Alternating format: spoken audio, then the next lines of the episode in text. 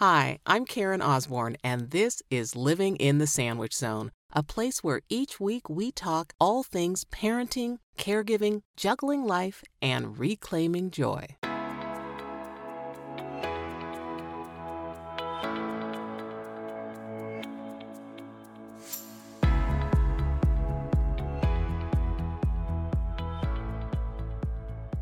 Hey, everybody. Welcome back to this little extra edition of Living in the Sandwich Zone. You, if you're listening in order, you just heard the brilliant and amazingly wise Sheri Salata. And we had a chance to talk about growth and rewriting our story and processing grief and so much that has been relevant to my journey on the path of transformation. And you remember when I said last week in my non hiatus surprise episode, you know how he said, I don't script, I just kind of roll with it and have organic conversation, either with myself or with a guest. And so, despite having like three pages of things that I wanted to talk to Sheri about, you know, as soon as we started to talk, it just kind of went by itself. So, I wanted to take a little time to share with you I feel like you guys have been on this journey with me as I am trying to rewrite things and shake things up to let go of the things that are no longer serving me and to move towards a life that I love. And for me, a really big part of that has been my interactions with Sheri and my interactions in the support system which is Sheri's paid membership group. It's a transformational group for women. And I know that for me, it has been the hub of much of my growth and development. So I wanted to share a few of the wise Sheri Salata gems that have been significant to me as I process my grief as I look towards a new career, as I reevaluate and reckon with things that aren't working in my life. And it's interesting because, like I said, I, I generally don't script things or even write a bunch of notes when I talk to people because inevitably something comes out in the conversation that I know I need. And for me, what it was with my conversation with Sheri is that when we were talking about leaving a job that you're no longer thriving in and, you know, kind of taking a risk to do something else. I was actually really taken aback that Sheri said it really wasn't a big deal, the decision to leave the Oprah empire. I was really stunned by that because I know for me, I have a lot tied up in my work identity and my home identity and my relationship identity and my caregiving identity. There's just so many things that I have running on loops as to the should do's. There are a lot of stories being told. Let's just put it that way. What what Sheri calls the slippery character, that voice inside your head is busily at work reinforcing stories that are no longer serving me. And it really hit home for me when, in talking about leaving her job, Sheri said it was no big deal. It's no big deal if you're miserable. and that was really, that was really something I needed to hear. I mean, how often do we stay in situations despite our misery? Because that's just what we're used to, or we're too afraid to take a risk or a leap. I mean, that one really, really resonated deep in my soul because it's so critical to honestly look at your life and assess the things that are no longer working or that have come to completion. And the message that I needed to hear was everything in life has a season, and you have to look and assess when something has come to completion. And once you know it has come to completion, you can basically thank it and let it go and release it. And I think for me, that has been one thing that I think my soul knows that some things in my life have come to completion. But because of these old stories that have been written and that are on loop inside my head, my head hasn't given me permission to let them go. So, so that that definitely was a key takeaway for me in my conversation with Sheri.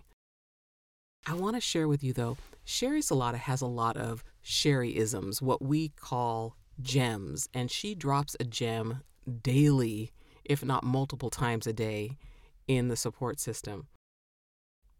Now, if you sign up for Sheri's five day free Change Your Story, Change Your Life workshop challenge that is happening next week, January 9th through 13th, you will hear a lot of what I'm about to share with you. But I just want to share some of these things because they have been significant anchor points that for me, as I have gone through my grief journey and my own reckoning they have been incredibly powerful for me to hold on to. One of the things you will hear Sheri Salata say frequently is love yourself most. And for a lot of people, that is that might be received by others as a little self-centered. But what I know in my experience in terms of trying to give and serve my family, especially in times of trauma and crisis, that it can be really, really depleting. So it's really important to love yourself most and love yourself first so that you are filling your cup and you take that responsibility very seriously because as, as we hear all the time, you can't give from an empty cup. And the hope is from all the things you're doing to take good care of yourself, your cup will be so full that your cup runneth over and you're giving from your saucer instead of your cup. Sheri said it in our conversation that we, we had this week. Practice radical self care. And a lot of that comes down to just the little things that we do for ourselves every day or in moments of upset to help resettle our nervous system and ground ourselves. So, you will hear Sheri talk about esteemable practices, and that could be just taking two minutes out of your day to do her famous triangle breath. Breathe in for a count of four, like you're sipping through a straw. Hold it for a count of four, and exhale it for a count of four. And it's amazing what just taking that small step can do to help you feel better and settle your system. A big one for me, like we talked about, is making space for grief. When I joined the support system and crossed Sheri's path, where we had more of a direct connection, I was in bad shape. I was traumatized from Lenny's mental health crisis, I was really, really exhausted and depleted and just worn down emotionally. And at the same time, I was dealing with my dad's health issues. And so I was really in a, in a emotionally shattered place in my life. And so one of the things that I think was advice that really turned the tide for me from Sheri was let it out, Karen. Let it out. Let out the tears. Let out the grief. Grieve the life that you wish or thought you would have. Grieve the, the pain of seeing your child suffer. All of it. And I think it was almost like a permission slip. It was a permission slip for me to release all that I had been holding on to and and talk about it and cry about it and lament about it. It was so helpful to be in a place and in a group where I was safe to do that. So that I think segues for me into surround yourself with people that lift you up and, if necessary, that carry you when you can't move forward yourself. And that for me is this tremendous group of open hearted women who are doing what I'm trying to do. Create a life that is fulfilling and full of joy and that we look forward to every day. And like I talked about with Sheri, oftentimes there are things that we tell ourselves, the little voice in our head that is just mean and nasty to us in terms of you're not good enough, you can't do it, you know, this wasn't meant for you, whatever that story is that gets played on a loop in your head. The slippery character, that's the voice inside you that doesn't that doesn't support you and kind of talks you out of the things that you need to be doing to grow and expand. And especially important for me was the thing about getting to neutral. Getting to neutral was a big one for me because, like I said, I am an all or nothing kind of gal. And I want, you know, especially when you feel so horrible, you want to go from zero to 60 and skip all that middle part. But in reality, without doing these things, without processing grief, without taking these small steps to soothe your system, it's it's impossible. You cannot, as Sheri told me, get to the life of your dreams from the pit of despair. So, first, just get to neutral. Get to the place where you're not looping those stories in your head about the things that you can't do or that you don't deserve. Just focus on getting to neutral. I think that's really especially important if you've gone through or are going through an extreme period of traumatic life events. Take it slow. Just focus on the tiniest step. Just pick one thing. Think of one thing that helps you feel better. Reach for a better feeling thought. And then finally, write out your someday list. That's what Sheri calls the someday list. Other people might call it a bucket list. Um, the things that you've always wanted to do, I don't care how big or how small, just write out a list of them and move one thing from your someday list into your action list and do it. That's how that's how this podcast came about.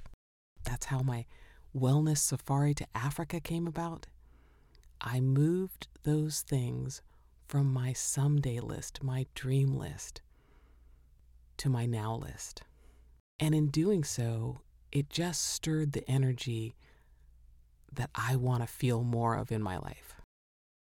So, all I have to say, I wanted to just kind of put some of these things out here to give you an idea of how the conversations that I'm having now with people like Sheri, with people like my tribe of soul sisters in the support system are are helping me to shift the way I've been thinking, to raise my vibration and really move towards the life I want to be living. I hope that you do sign up for the five day challenge next week. I expect you will likely see me there, although I am doing a little traveling because, just so you know, I'm following a breadcrumb this weekend and I'm actually going to a conference that might lead to some interesting, um, interesting developments, but I'll keep you posted on that. Mum's the word for now. So do yourself a favor, give yourself a gift for the beginning of 2023. Go to the show notes, click the link, join Sheri's challenge, and start rewriting your story and creating the life of your dreams. Oh, and it's hard to believe. I cannot believe. Next week, next week, January 12th, it's a Thursday. January 12th marks the day that this podcast officially launched. That was the day that I published my first episodes of the podcast. I had published the trailer in October of 2021, but it was January 12th, 2022, that Living in the Sandwich Zone officially kicked off. And I'm going to ask you all a favor. I'm going to ask you all a favor that if you've been listening to this podcast and you've been loving it and you've gotten something out of it, you've found value in it, do me a favor, will you? Take a moment and write a review, particularly if you're listening on Apple Podcasts. That's like the, the place where those reviews really make a difference. But would you please take a moment and write a review?